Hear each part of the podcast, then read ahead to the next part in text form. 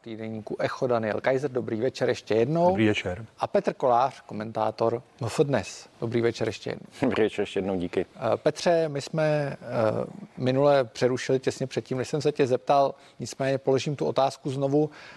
Které vidíš ty nejvíc sporné body? Už jsme tady s Danem Kaiserem narazili na to, že by to mohla být ekologie. Mluví se i o euru. Co si myslíš?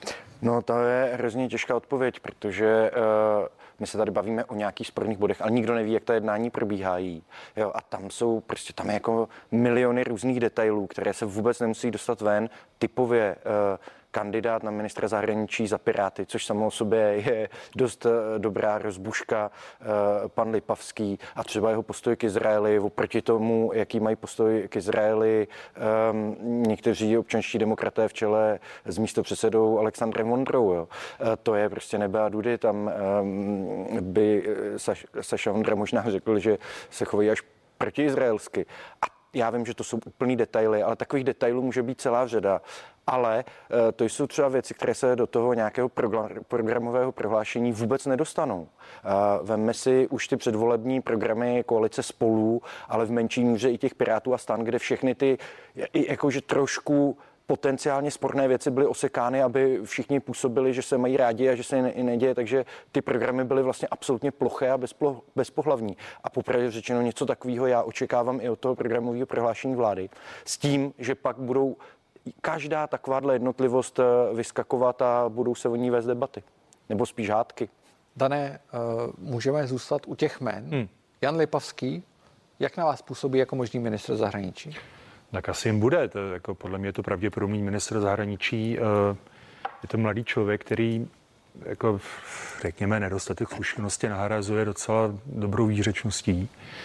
Eh, já si takhle, já si myslím, že to, že tam přijde takový, takový zelenáč vlastně, a teď to nemyslím vůbec špatně vůči panu Lipavskému, jo, je pokračování trendu, který jsme, který jsme na ministerstvu zahraničí viděli už několik posledních let, kdy za sociální demokracie tam byli lidi jako pan Petříček nebo Kluhánek, eh, což teda opravdu ani politicky, ani zahraničně politicky žádné těžké váhy nebyly a je to všechno důsledek toho, že ministerstvo zahraničí eh, minimálně od eh, do přijetí Lesabonské smlouvy hrozně ztratilo na významu. To, co říkal Lubou Zaorálek, že když mu minule nabízeli ministerstvo a on vlastně řekl, že je kompetenčně vytunelované, takže jakoby já si nemyslím, že by teda bylo jakoby úplně uh, nedůležité, ale má prostě 40-30% váhy, kterou mývalo před 15 až 20 lety. Jo. Takže já toho Lipavského tak neprožívám. Vím, že třeba někteří diplomaté z vyšegradských zemí, jako je třeba Maďarsko nebo Polsko, tak myslím, že jsou z představy Piráta na ministerstvu zahraničí upřímně zděšení, protože mají pocit, že Eh, bude torpédovat jakoby nějakou spolupráci ve Vyšegrádu, která nějak fungovala za Babiše, i když ne moc dobře, ale dejme tomu. A oni si myslí, že to bude zhoršení, ale tam zase eh, si myslím, že jak je právě to ministerstvo zahraničí slabé, tak eh, když byl silný premiér, nebo když si to ohlídá ODS, tak ani pro ten Vyšegrád od osoby Jana Lipovského vlastně žádné velké nebezpečí nehrozí. Petře, další jméno, o kterém se hodně mluví, je vlastně Válek který hodně vystupuje v médiích, zbudil celou řadu eh, kontroverzí svými výroky o lockdownu pro šedesátníky a starší a nyní o možném lockdownu během vánočních svátků. Eh, je to opravdu asi horký kandidát na ministra zdravotnictví, protože jsme neslyšeli jiná jména. Myslíš si, že nakonec to bude skutečně on, kdo převezme ten rezort, nechtěný v podstatě rezort? Já jsem na to upřímně zvědav. On eh, vlastně ještě do té funkce ani nenastoupil, vystupuje tak velmi krátce a už si udělal uh, podobnou image, jako měli jeho předchůdci ve vládách eh, Andreje Babiše. To znamená, jednu chvíli řekne něco, po druhé chvíli to neplatí a řekne něco úplně jiného. Myslím, že dneska je aktuální ten výrok, že pokud to bude takhle pokračovat, tak na Vánoce to tady uzavřou všechno, což samozřejmě někteří lidé na sociálních sítích už dávají do kontrastu s těmi billboardy, už nikdy žádný lockdown nebude. Z tohohle úhlu pohledu Eh, já takhle, já eh, neříkám, že jestli má být nějaký lockdown a bude to nutný, takže být nemá. Eh, Jenom mi přijde komický to, že vlastně ti lidé, kteří to celou dobu odmítali, tak teď to opatrně připouští. Já jsem zvědav, jak z tohohle toho vybruslí. Ale možná právě proto, že pan Válek takhle mluví a mluví často a mluví často protichůdně, tak možná to skončí úplně jinak. Možná tím ministrem zdravotnictví ani nebude, protože už si třeba řeknou, že to celé nepůsobí důvěryhodně a do té pozice ho nedají. A pak je druhá možnost, že eh, tak nějak jako všichni vědí, že na to ministerstvu zdravotnictví se toho moc udělat nedá, tak už ho to nechají, si to vyžere. Dané, Stejná otázka. Vlastně Milválek jako příští minister zdravotnictví. No, ten výrok o tom lockdownu na Vánoce, ten padl v rozhovoru, který jsem si skoro okolností dělal já. On tam teda nepoužil tady v té souvislosti přímo slovo lockdown. Říkal, že to ten mystik Petr Kolář eh, správně parafrázoval, že říkal, že bude zavřené obchody a všechno, jo. ale teoreticky on říkal o tom, mluvil o tom jako o poslední možnosti, kterou si nepřeje. Nicméně eh, bych řekl, že ty jeho výroky, byť jsou někdy takové trochu divoké nebo lehce zmatené, tak jako v zásadě zrcadlí to, co si myslí on a ta pandemická politika té příští vlády bude asi jako do jisté míry podobná tomu, co tady provozoval Adam Vojtěch. Jo. Třeba jako z mýho pohledu jako příliš zavíračská, jako vlastně hrozně jakoby umenčování svobody, jo. ale myslím si, že Válek se tím ministrem asi stane, nebo myslím si, že TOP 09 to ministerstvo mít bude a že vlastně jiného moc kandidáta než eh, vlastní válka na to topka nemá. A pak si myslím, že možná ve vládě, kdyby pan Válek tam pokračoval s takovými nápady, takže tam část ministrů, možná z ODSky bych tak si typnul, tomu bude trochu ulamovat hroty. Ale jako zásadní pro to řízení toho utkávání se s pandemí je to, že vlastně jakoby ten boj nebo tu vládní politiku budou určovat vakcinologové, který se tam pan Válek najmenoval a to je taky vlastně kontinuita s tím, co dělal Adam Vojtěch a co dělala Babišova vláda. Tak, já vám oběma děkuji za rozhovor a přeji hezký večer. Děkujeme. Díky za pozvání, hezký večer. Dnešek toho ale přinesl mnohem víc, proto je tu rychlý přehled zpráv a s ním přichází můj kolega Josef Kluge. A, ahoj Josefe. Dobrý večer. Eh, já věřím, že dnešek nepřinesl jenom zprávy, které se týkají vyjednávání u vládě. Ano, přinesl i další zprávy. Například tragická nehoda v centru Prahy. V Věčné ulici měl řidič ve velké rychlosti srazit chodce a z místa ujet. Vážně zraněnému 22-letému muži pomáhali nejprve svědci nehody, pak je vystřídali záchranáři. Oživit se ho ale už nepodařilo a lékař konstatoval smrt. Po řidiči, který chodce srazil, teď pátrá policie. Koronavirová epidemie v Česku dál sílí zdravotníci za včerejšek hlásí 7591 nových případů. Oproti minulému pondělku to je skoro dvojnásobek. Roste taky počet pacientů v nemocnicích. Tam je s covidem aktuálně 1813 lidí, z toho 256 v těžkém stavu. Konec e-roušky. Provoz mobilní aplikace stoplo ministerstvo zdravotnictví. Podle jejího týmu už s ohledem na proočkovanost a vývoj epidemie koronaviru není potřebná. E-rouška od svého vzniku varovala před rizikovým kontaktem více než 400 tisíc uživatelů. V mobilu jim mělo asi půl milionu lidí vzhledem k zákonům České republiky muselo být pouze anonymní to vyhledávání těch kontaktů pomocí těch, eh, toho trasování, pomocí toho pohybu mobilního telefonu a těch eh, kontaktů a člověk s tím musel souhlasit, tak eh, to využití nebylo v praxi příliš reálné a ty náklady byly celkem vysoké. V tom reálném světě kde se lidi potkají ve výtahu, v dopravních prostředcích a tak dále, tak eh, tam ty výsledky nejsou prostě příliš relevantní. Ostatně posud eh, potvrzuje to i zkušenost lidí, kteří věděli, že se setkali s někým, kdo byl nakažený později a eh, měl nainstalovanou aerošku, neupozornilo je to, nebo naopak seděli doma a v době, kdy seděli doma, tak, tak jim to dalo kontakt, protože možná byl někdo někde za zdí nebo, nebo tam došlo k nějaké chybě.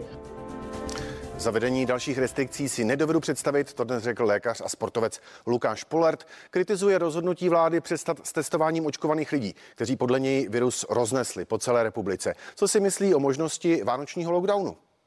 Co se týká toho lockdownu, tak eh, o Vánocích se nebude chodit do školy, ale to je krátká doba. A já si myslím, že loni eh, díky tomu lockdownu se eh, zpřetrhaly vazby mezi, mezi starými lidmi, příbuznými sociálními pracovníky, lékaři, myslím tím praktiky a, a nemocnicí. A pokud tam chybí toto propojení, tak prostě starý člověk nepozná, že má nějakou třeba teplotu nebo že se zhorší jeho chronický stav, neměří si pravidelně tlak a tohle to jsou všechno věci, které pak v důsledku se zhoršily jejich chronické onemocnění a pak, pak můžou zemřít i, i na ten covid. Hmm. A to já se obávám, že tady pan minister nebo stínový minister zdravotnictví chce zase uzavřít nějak starý lidi nad 60 let. Já si myslím, že to je chyba. Myslím, že bylo chyba zakázat příbuzným, aby kontrolovali nebo navštěvovali své rodiče.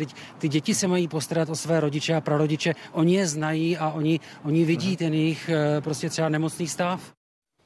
Už od dopoledne jednají o nové vládě koalice Spolu a Pirstan. Zástupci pěti stran původně očekávali, že by mohli končit někdy v odpoledních hodinách. Vyjednávání v poslanecké sněmovně se ale protahuje. Politici se podle dostupných informací shodli na koaliční smlouvě a řešili také strukturu kabinetu. Na čem přesně se dohodli, se ale podle všeho dnes nedozvíme. Koaliční dohodu a program společné vlády mají před zveřejněním nejdřív posoudit orgány jednotlivých stran. Muž ze Salvadoru umistuje QR kódy na náhrobky zemřelých. Ty po naskenování mobilním telefonem vedou na webovou stránku s neboštíkovým profilem. Povoláním žurnalista a historik tím vzdává hold zesnulým. Kromě základního profilu si může návštěvník prohlédnout třeba i fotografie zemřelého.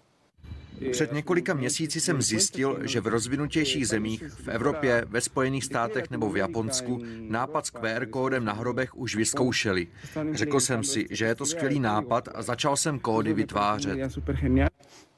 Tereza H., mladá Češka, která skončila v pakistánském vězení kvůli pašování heroinu, už odpočítává dny, kdy se bude moci vrátit zpět ke své rodině do Česka. Stále je ale ve věznici v Láhauru. Údajně tam zdržují administrativní úkony. Podle slov velvyslance v Pakistánu bude Tereza ještě chvíli za zdmi Láhaurské věznice. Včera byl vynesen rozsudek, eh, ten osvobozující tedy v tom odvolacím řízení.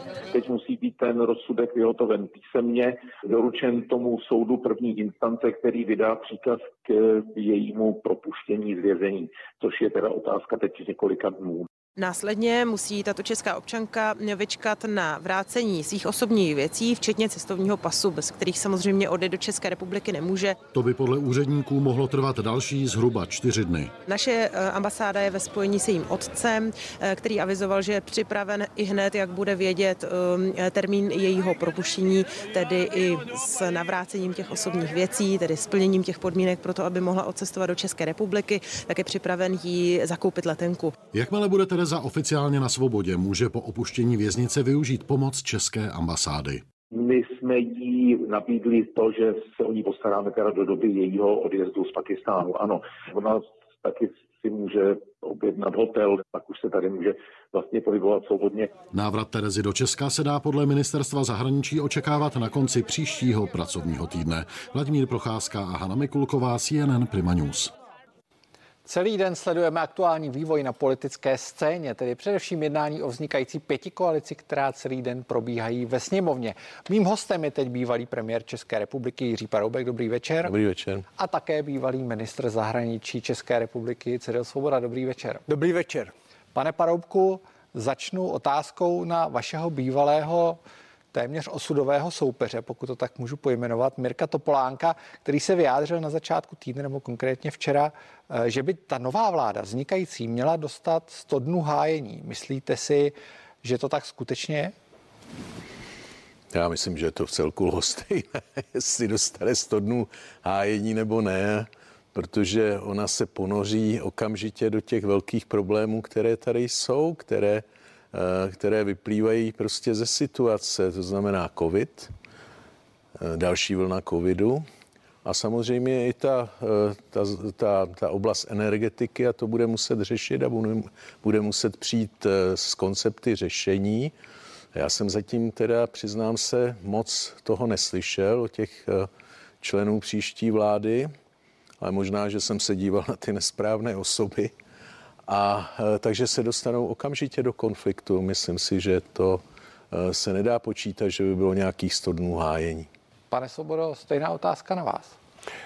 Tak podle mě eh, formálně bude 100 dnů hájení, fakticky ne, protože vedle to, co říkal Jiří Paroubek, ještě nezapomeňme, že řekli, že sníží schodek rozpočtu, to znamená, že se musí někde buď škrtnout, nebo zase zvýšit buď e, příjmy, to znamená, že vláda okamžitě bude muset dělat řadu razantních kroků, které ucítíme všichni. Takže možná, že bude 100 dnů hájení ve sněmovně, Eh, s tím, že budoucí opozice řekne, tak je to na vás, my vás tako necháme vládnout, ale nebude 100 dnů u občanů. To nebude, protože se budou muset řešit eh, citlivé otázky. Jenom si vzpomeňte eh, debatu anti-covid týmů a jejich případná participace nebo neparticipace na spolurozhodování se stávající vládou o opatřeních v covidu. No tak dohodě nedošlo, ale za pár dnů už to půjde za novou vládou se vším všadem. Pane Paroubko, vy už jste jmenoval ty zásadní témata COVID a energetika. On, eh, pan Svoboda řekl, to nejzásadnější téma, to je ta ekonomika, protože jestli přichází nová vláda s velkou razancí a říká, my tady vlastně snížíme podstatnou část těch provozních výdajů státního rozpočtu, provozních výdajů. Oni mluví až o třetině těch výdajů. Z toho z té provozní části nebo těch mandatorních, tak každý ví, že není možné sundávat důchody nebo platy státních zaměstnanců, alespoň ne hned. Ty představy jsou, že budou dělat reformní zákony, tak jsem na to zvědav. Takže připravují se na rozpočtové provizorium, což je velký zásah do financí státu. Eh, přiznám se, že být na jejich místě, tak bych ty věci spíš nechal plynout, aspoň ten jeden rok a připravil bych se v klidu na něco jiného. Ale teď je otázka, do čeho, do čeho eh, ty, ty škrty rozpočtové budou směřovat, protože si ta vláda říká současně, že nebude navyšovat daně, pokud jde o DPH, no tak tam už není kam to navyšovat skoro.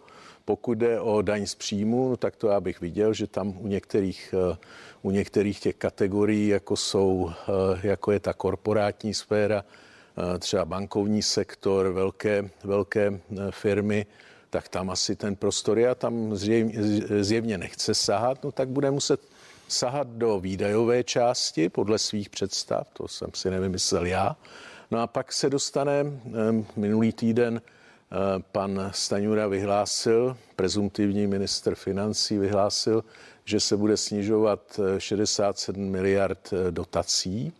No ale mezi těmi dotacemi, jak jsem se na to díval, tak mají být i eh, dotace, které jdou na provoz určitých organizací neziskových, které se třeba zabývají, zabývají péčí o zdravotně postižené.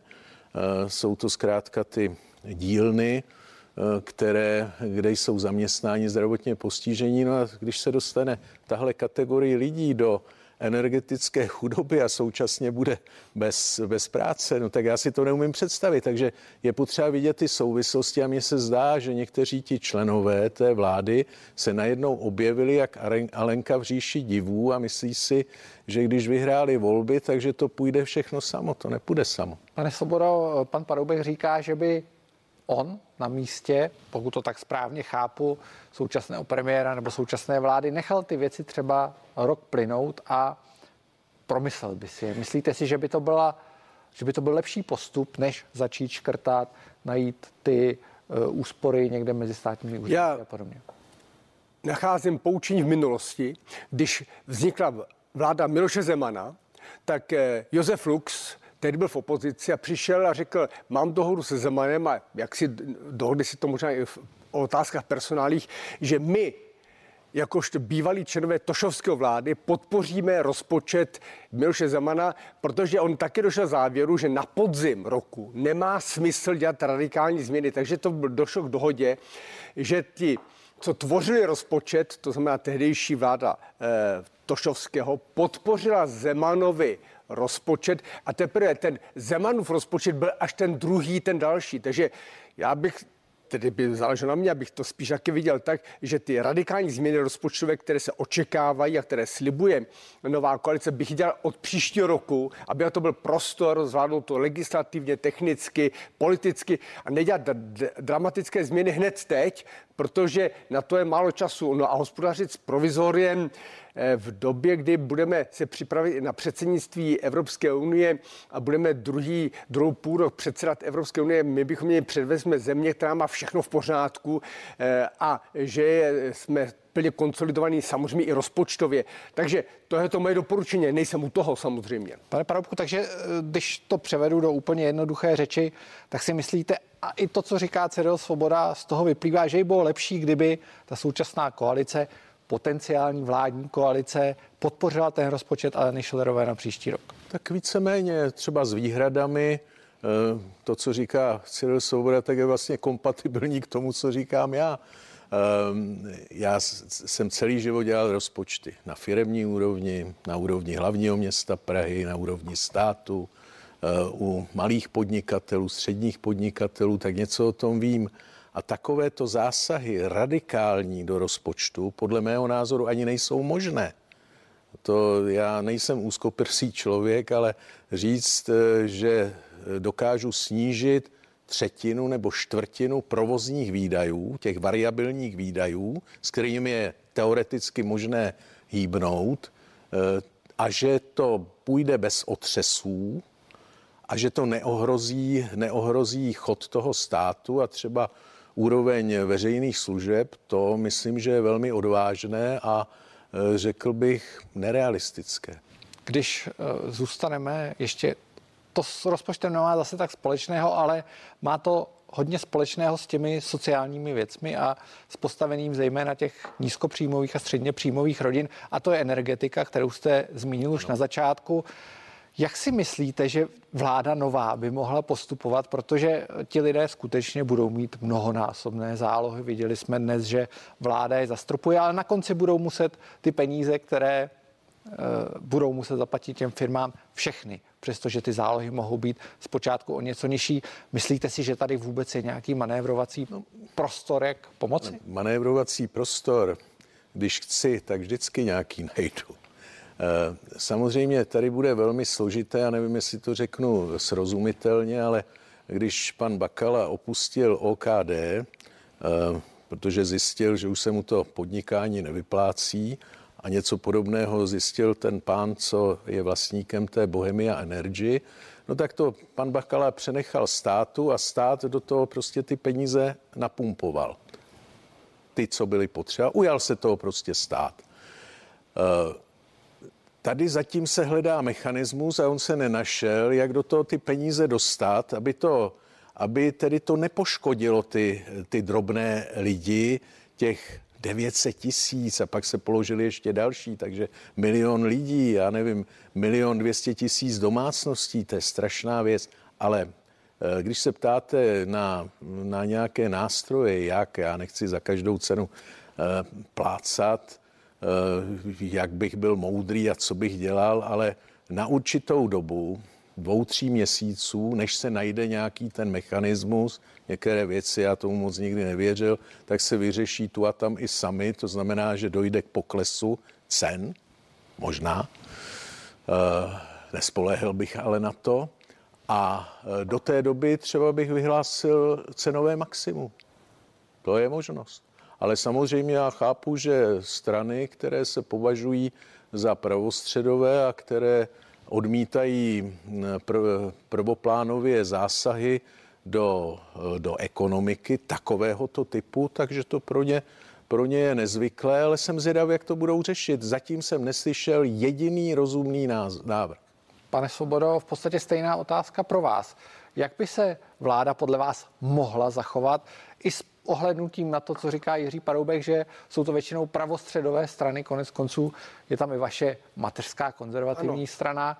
Eh, co může dělat? Má pomáhat i třeba v rozporu s vlastní ideologií, s vlastním pojetím volného trhu těm slabým příjmovým skupinám? No, je to nutné, nedá se nic jiného dělat, je to i správné. Eh, jistá sociální pomoc musí být, i otázka má být přiměřená, tomu se říkal kdysi trampolína, že to má být jenom odraz, aby někdo nepadl úplně na dno, na beton, aby se mohl odrazit a mohl eh, zase znova žít. To musí spočítat a předložit eh, tvůrci, tvůrci této nové politiky. Takže to bude složité. No a nezapomeňme na to, že už se pomalu, ale jistě blíží prezidentská kampaň abychom na to nezapomněli, že, to se, že se nám tady blíží taky, protože příští rok se bude volit prezident České republiky, takže bude velmi záležet na tom, jakou autoritu a budou mít eh, vládní strany, koalice a jak to bude těžit nebo nebude těžit opozice, kdo bude kandidátem těch eh, zhruba milionů hlasů propadlých, protože ten se může chytit těchto témat, takže eh, toto téma je nejenom důležité sociálně a politicky, ale má i tento strategický dopad do příštího roku, protože příští rok nás čekají klíčové volby, volby prezidenta republiky. Když zůstaneme u současného prezidenta, nepůjdeme ještě k těm volbám. Eh, jak si myslíte, že se zachová Miloš Zeman? Očekáváte nějaké překvapení nebo si myslíte, že bude postupovat poměrně předvídatelně za normálních okolností, což je, že by jmenoval vládu Petra Fialy nebo já, Petra Fialu premiérem? Já si myslím s ohledem na ty většiny, na tu většinu, kterou ta vláda v té sněmovně má, že bude postupovat jako ústavní prezident, když to řeknu. Takže to je jedna věc. Což je poměrně široký pojem. No, ústavní prezident, no, to není pravda. Česk, česká ústavní tradice, když vezmu před rokem 48, tak prezident Beneš říkal, jsem ústavní prezident, mám názory, jaké má, má vláda. Takže teď by asi eh, prezident měl postupovat, nebo já být na jeho místě, tak bych postupoval takto, i s ohledem na vlastní určitý zdravotní problém. Jiná věc je, že nemusí chtít jmenovat všechny členy vlády. To já bych viděl eh, jako velmi, velmi pravděpodobné, že u některých eh, jmen, kde by třeba Václav Klaus zvedl obočí, tak Miloš Zeman řekne, já tohle jméno nepodepíšu. Hm. Víte, tady, tady je jeden problém, tady je jeden vážný problém, že kdyby bylo podle mého názoru, kdyby byl aplikován článek 66, to znamená, že by prezident republiky bylo byl konstantováno, že není způsobilý vykonávat svoji funkci, tak se vším všady, jestliže není schopen, není schopen podle teda stanoviska parlamentu jmenovat předsedu vlády, podle mě nemůže ani abdikovat nemůže dělat nic. To znamená, že by se situace zablokovala úplně totálně. To nikdo nedomyslel ten článek 66, že jako když, by, když prezident nemůže nic, tak nemůže skutečně vůbec nic. To znamená, že podle mě je lepší, aby prezident do toho vstoupil, aby se s ním jednalo.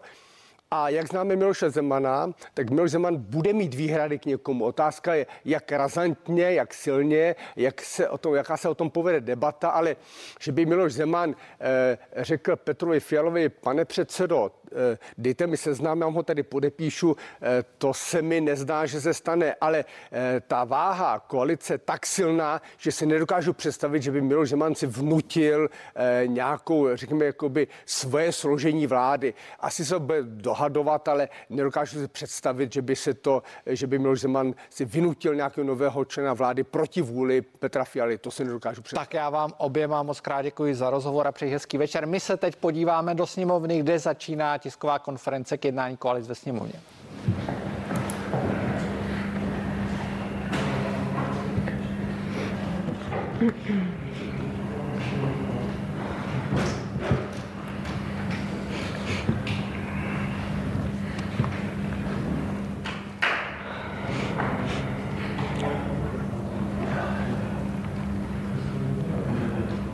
Dámy a pánové, vítejte na tiskové konferenci po jednání koalice spolu a koalice Pirátů, Piráty a starostové.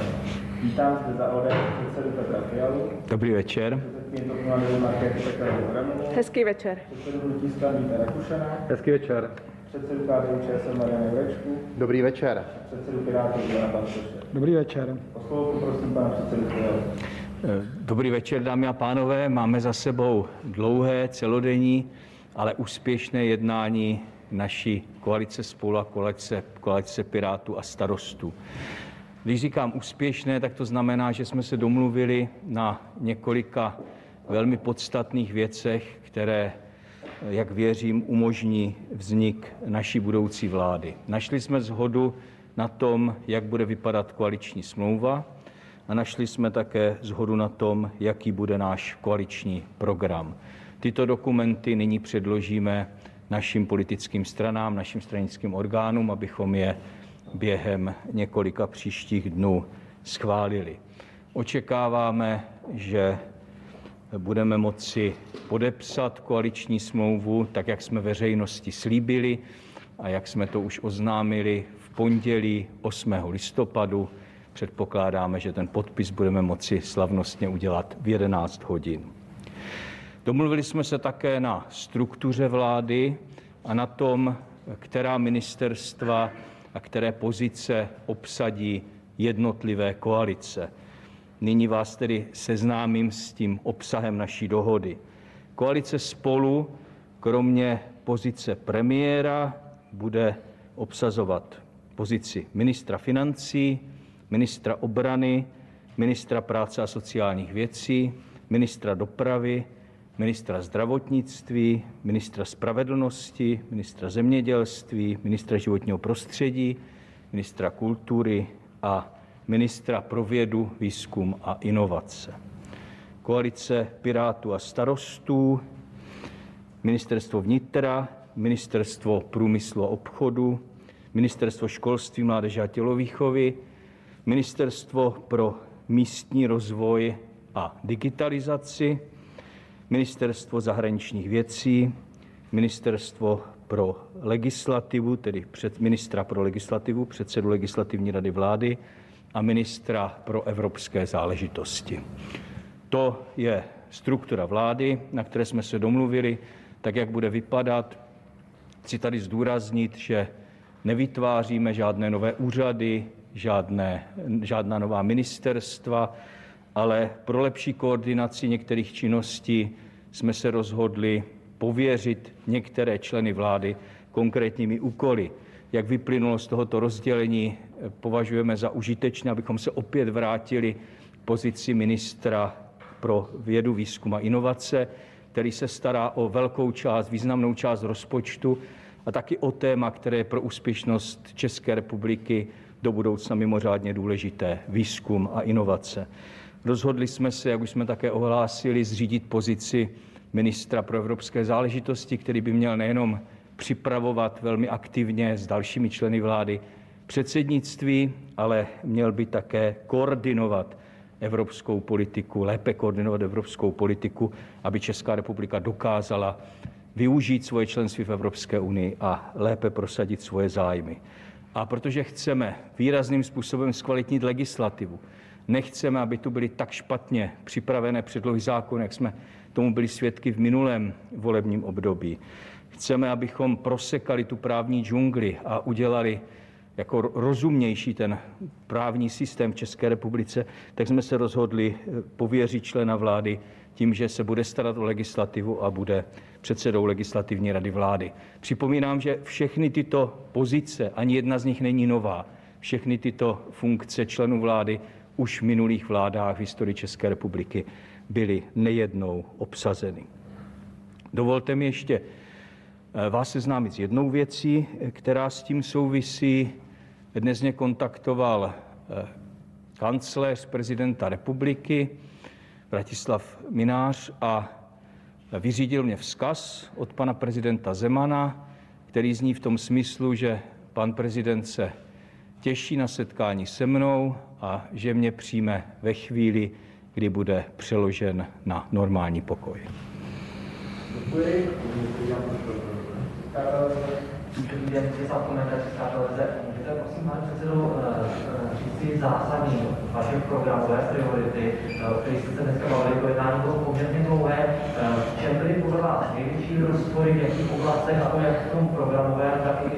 rozdělení ministerstev? Děkuji vám největší část té debaty a ty, ty hodiny, které jsme trávili na jednání, tak většinu toho jsme věnovali programu, programovým otázkám. A já teď nechci mluvit o těch, o těch rozdílech, které tam byly. Všichni uvidí ten výsledek. Je to zhoda na dobrém koaličním programu, který bude podkladem potom pro eh, programové prohlášení vlády. My v tuto chvíli nechceme a nemůžeme zveřejňovat ty detaily, protože nejprve předložíme výsledek naší dohody našim stranickým orgánům. Ve chvíli, kdy ta dohoda bude schválena, taky samozřejmě představíme veřejnosti, což se stane v pondělí 8. listopadu, jak doufám a jak předpokládáme všichni.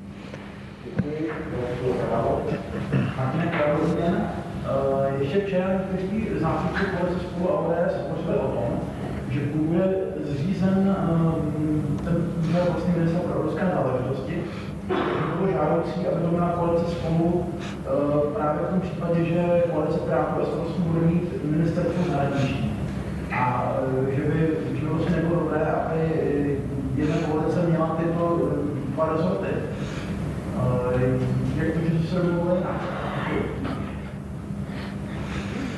My jsme dopředu nevstupovali s nějakými takovými předběžnými požadavky. Předpokládáme, že samozřejmě úloha jak v evropské politice, tak v zahraniční politice, eh, nebo řada úloh je i na předsedovi vlády, ale eh, tady nevidíme nějaký eh, velký problém v tom, že oba tyto rezorty bude mít koalice Pirátů a starostů. Hezký den, Renáta Bohuslová, CNN Prima Všechny vás zdravím. Eh, chtěla bych se zeptat, z toho, jak na to koukám, tak to vychází pro koalici Pirátů a starostů na sedm postů, to znamená, že to nebude eh, tři tři, jak se debatovalo, bude to čtyři tři. Pane předsedo, protože není to tedy pro Piráty eh, nějaká, zřejmě nebo ty být tři posty, nepředpokládám, že by byly čtyři pro Piráty. Tak je to vlastně s tím spokojený, takhle je to v pořádku? Chtěli jste přesně, aby to bylo rovnoměrné, tak jenom jestli to můžete prosím komentovat. Děkuji. Eh, tak eh, my jsme jednali i na této eh, koaliční schůzce dvou koalic o vzniku budoucí vlády o tom rozdělení pro jednotlivé koalice. Já jsem rád, že se nám podařilo najít toto schéma, na kterém je schoda a my si tyhle věci, a myslím si, že schoda je i mezi námi, máme už vyřešené v rámci naší koalice.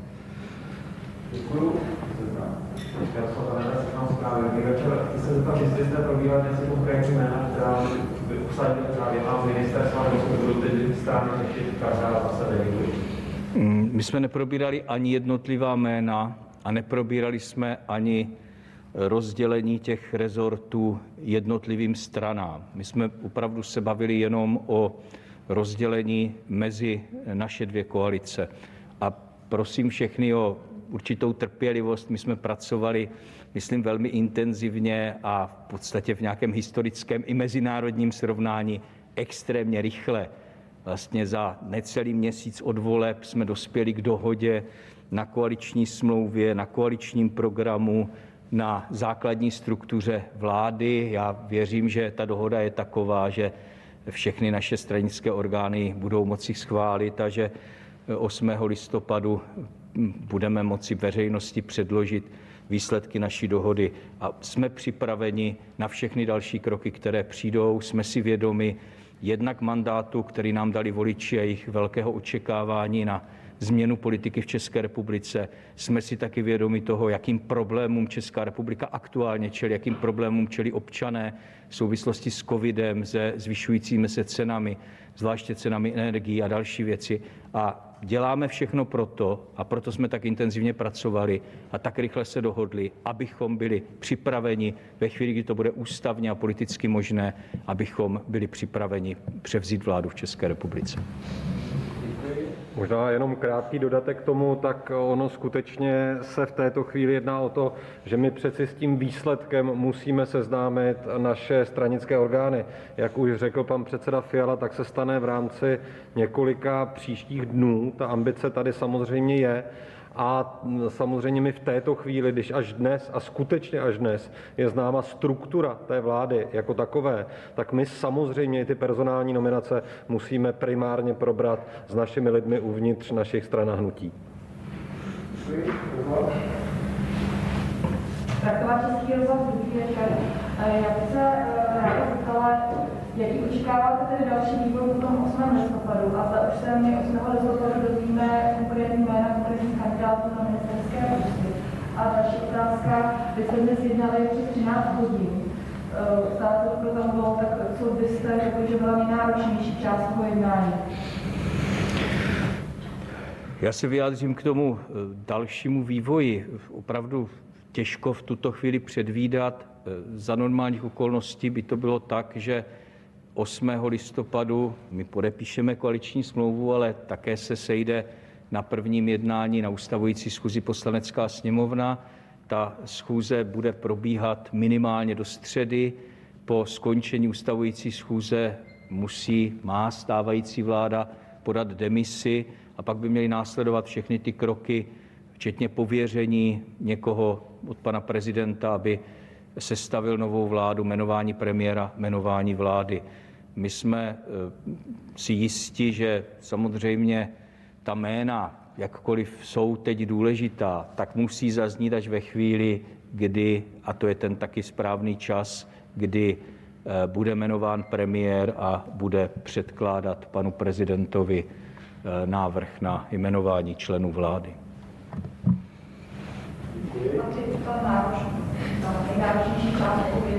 Tak prosím někoho.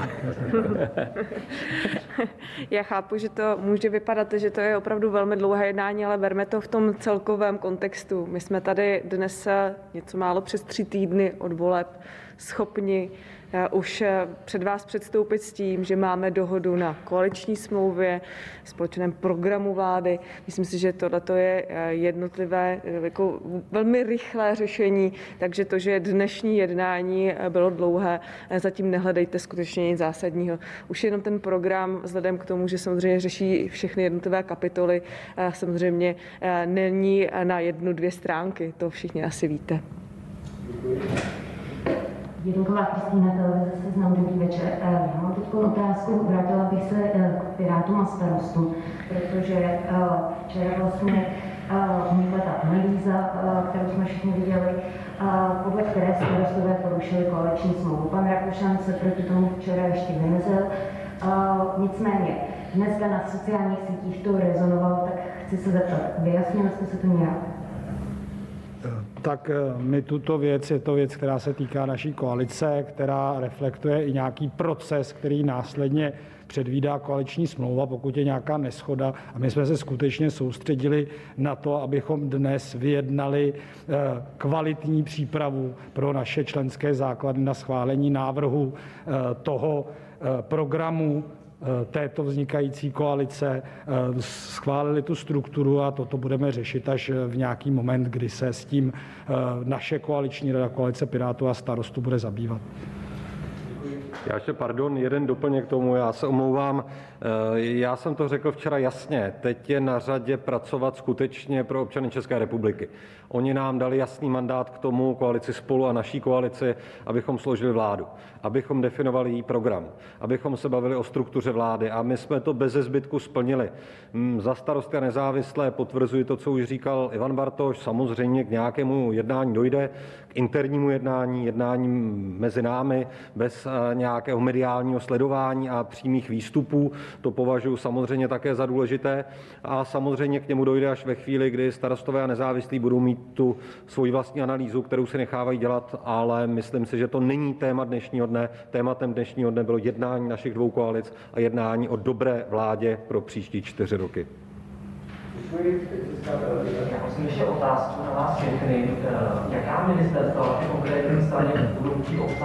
Pan předseda Richard mluvil o ministerstvu vnitra, ODS mluvila o ministerstvu, ministerstvu financí. Můžete prosím říct konkrétně, jaké eh, za vás za jednotlivé strany, jaká v případě ministerstva byste chtěli. To ještě nebudeme říkat konkrétně, bude to předmětem jednání v těch jednotlivých koalicích a taky samozřejmě to bude i otázka debaty uvnitř těch jednotlivých politických stran. Děkuji. Děkuji, já ještě zkusím úplně jiné téma. Covid nám tu stále řádí, trápí nás a ráda bych se zeptala na poslední vyjádření eh, pana možná zřejmě budoucího ministra zdravotnictví Vlastimila Váka, který říkal, že nás možná na Vánoce čeká lockdown. Pane předsedo eh, Fialo, ještě na vás, vy jste ještě u nás v neděli partii říkal, že byste nerad, aby nějaký lockdown přišel, před volbami jste to vy jako koalice spolu slibovali, tak by mě zajímalo, jestli se o tom taky krátce stihli dneska bavit a jestli nás opravdu tedy čeká lockdown, pokud vy budete budoucí premiér. Děkuji. My jsme se o tom nestihli bavit a platí, co jsem řekl. My eh, nemáme v úmyslu vyhlašovat nějaké lockdowny a plošné zákazy, nechceme zavírat školy, nechceme omezovat služby a budeme dělat eh, jako koalice spolu i jako koalice spolu a Pirátů a starostů, pokud budeme eh, ve vládě, tak budeme dělat všechno pro to, aby nic takového nemuselo nastat. A já jsem, omlouvám se, to není výmluva, ale celý den se věnoval těm jednáním, jsem opravdu neměl čas sledovat eh, výroky kolegů v médiích, ale jak znám pana profesora Válka, jeho kompetenci a, a, a způsob jeho vystupování, tak bych řekl, že to myslel spíš jako takové varování, abychom se všichni chovali co nejukázněněji, aby co nejvíce lidí se nechalo naočkovat, aby se realizovala ta opatření, která náš antikovid tým a naše koalice navrhovala, abychom začali oslovovat opravdu rizikové skupiny konkrétně, konkrétní lidi, aby se ještě nechali naočkovat. Máme tady na mysli třeba seniory, ať už prostřednictvím praktických lékařů nebo prostřednictvím zdravotních pojišťoven. Prostě, abychom udělali všechno pro to, abychom před tímto dilematem, zda něco zavřít nebo nezavřít, eh, nestáli. Ale náš úmysl opravdu je postupovat eh, už poučeně z těch všech vln, kterými Česká republika prošla a eh, realizovat opatření, která jsou cílená, která jsou lokální a vyhnout se těm celkovým lockdownům. Děkuji. Poslední kdo ČTK. Dobrý den, Pardon. ČTK. Já bych jenom možná pro upřesnění, protože ta čísla ještě nezazněla jistě. Uh, já bychom to uchopili správně od počátku, tady členů vlády bude 18, kdy ministerstvo pro místní rozvoj a digitalizaci bude zastávat jedna osoba a nové jsou ty posty ministra pro legislativu, ministra pro EU a ministra pro výzkum. Ano, tak to je. Děkuji. Děkujeme. Naschledanou. Dobrou noc.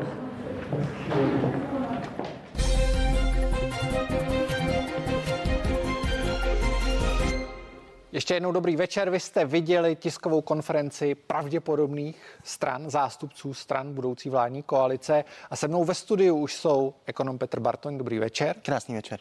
A také Petr Rožek, který je výkonným ředitelem Svazu spedice a logistiky. Dobrý večer. Dobrý večer. My jsme se původně chtěli bavit o něčem úplně jiném, ale to je to kouzlo okamžiku. Eh, společně jsme se dívali na tiskovou konferenci Petra Fialy a ostatních předsedů koaličních stran. Eh, pane Bartoni, Viděli jsme, že jsou nová, noví ministři. Petr mm-hmm. Fiala upozorňoval, že to nejsou nové instituce, ale skutečně nové funkce.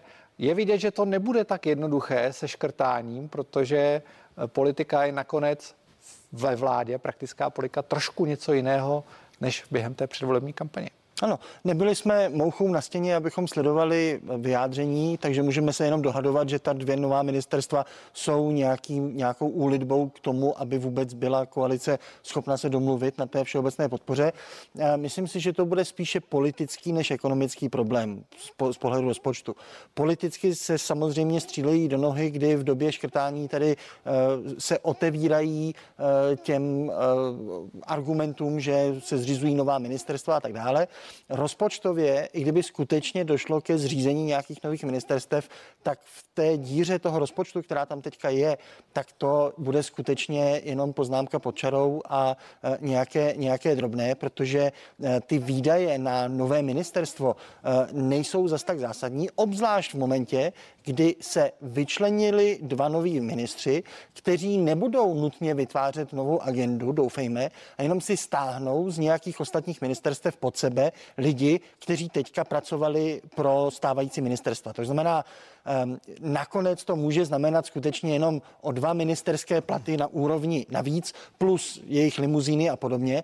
A doufejme, pokud budou chytří, tak uh, ty lidi jenom převelí ze stávajících ministerstev. Navíc podstatě, pokud jde skutečně o to, že bude nový ministr pro evropské záležitosti a pro vědu, tak ta věda prostě bude stáhnutelná, teďka je hodně rozdrobená mezi jednotlivé části a v zásadě eh, toho ministra pro Evropu v roce, kdy budeme předsedat, toho by musela asi eh, vytvořit jakákoliv vláda. Takže vlastně jde reálně o jednoho nového ministra, protože toho jednoho dostali kontumačně halt tím, že zrovna jsme spadli do toho období šéfování Evropské unie. Pane opravdu z hlediska biznisu eh, každý nástup nové vlády je spojen s nějakými očekáváními.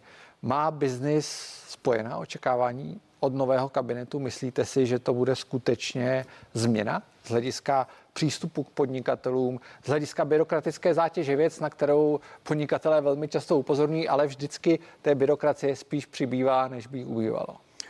Já si zavolím, nechám ty moje klapky, to znamená doprava a, a logistika a, a musím zmínit na začátku, že pro nás ta situace se trošku komplikuje tím, že za sebe mít dva ministry místo jednoho společného, protože máme nad sebou nebo máme komunikaci otevřenou s ministerstvem dopravy a s ministerstvem průmyslu a obchodu. Dvě osoby bude asi trošku obtížnější eh, pochopit a vnímat, ale já bych chtěl být optimista. Ta nová vláda má eh, dedikovaného nebo dedikovanou osobu pro digitalizaci a vůbec pro ty věci, které trošičku nám v této zemi začaly ujíždět. Ten pomyslný vlak je trochu jinde, než bychom asi chtěli a pokud tedy ta osoba, která tam dostane na starosti tuto agendu a bude se tou agendou skutečně nabývat, tak by to musel být, nebo musí to být přínos, obrovský přínos a jenom asi půjde o to se naučit spolu komunikovat. My jsme uh, už nabízeli předtím nějakou podporu a myslím si, že ten biznis rád se uh, toho ujme. Ta digitalizace skutečně bude klíčová, protože podle předcovidových statistik my jsme byli druhou nejméně zdigitalizovanější státní zprávou eh, v Evropské unii. Hůř na tom byla jenom Itálie. A teďka v rámci nových evropských rozpočtů eh, jsou ohromné peníze posílány do Itálie právě cíleně na tu digitalizaci. To znamená, teďka nás pravděpodobně e, Itálie už jenom kvůli tomu objemu prostředků přede, přede, předežene a hrozí nám, že skutečně budeme nejméně digitální. Pojďme ještě k závěru té tiskové konference, kdy padl dotaz na lockdown. Vlastimil Válek dnes řekl, že by během Vánoc mohlo dojít na další lockdown, kdyby se ta situace vyvíjela obzvlášť nepříznivě. Eh, pane Bartoni, myslíte si, že česká ekonomika si vůbec může dovolit nějakou další uzávěru, protože ten dluh narostl skutečně do astronomických rozměrů a nejenom dluh, ale i ty úroky za které si Česko půjčuje. Ano, to, ty, ty rostou díky uh, rostoucím úrokovým sazbám jednak kvůli, uh, z centrální banky a jednak právě kvůli tomu zvyšování zadlužení, protože zadluženějšímu klientovi vždycky budete chtít dát vyšší úrok, abyste se pojistil. Uh, a um, co se týče těch uh, toho, toho rostoucího zadlužení a, a lockdownu, může si to dovolit, no nějakým způsobem přežijeme, ale problém s těmi lockdowny byl právě v těch jejich plošnosti. To znamená, eh, pokud skutečně budou, a já moc nevím, proč není dostatečně používán eh, ten institut geografických lockdownů. My, my máme docela dobrá data, víme, kde jsou ta ohniska, tak jenom kvůli tomu, že je někde dvě ohniska, tak nemá cenu zavřít tu celou ekonomiku. S takovými lockdowny dobře. bychom lépe vyšli. Pane Rošku, z hlediska spedice a logistiky, lockdown, vidíme obrovské problémy se zásobováním. Poprosím vás o stručnou odpověď. Velice stručně. Pokud nastane další lockdown, tak se ten zbytek něčeho, čemu říkáme logistika, zhroutí. My jsme zažili už jednou, kdy se uh, různým souběhem různých omezení a, a, a domácích omezení prostě půlka našich zaměstnanců ztratila. Byla někde mimo svoji práci nebo pracovala z domova, což není ideální.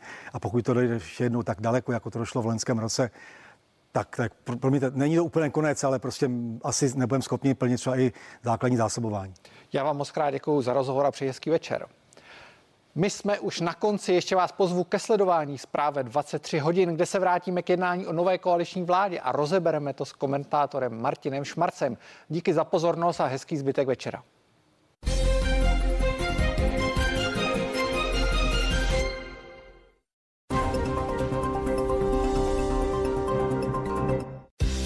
Zamávejte kompromisům. Nakupte teď a začněte splácet až za tři měsíce.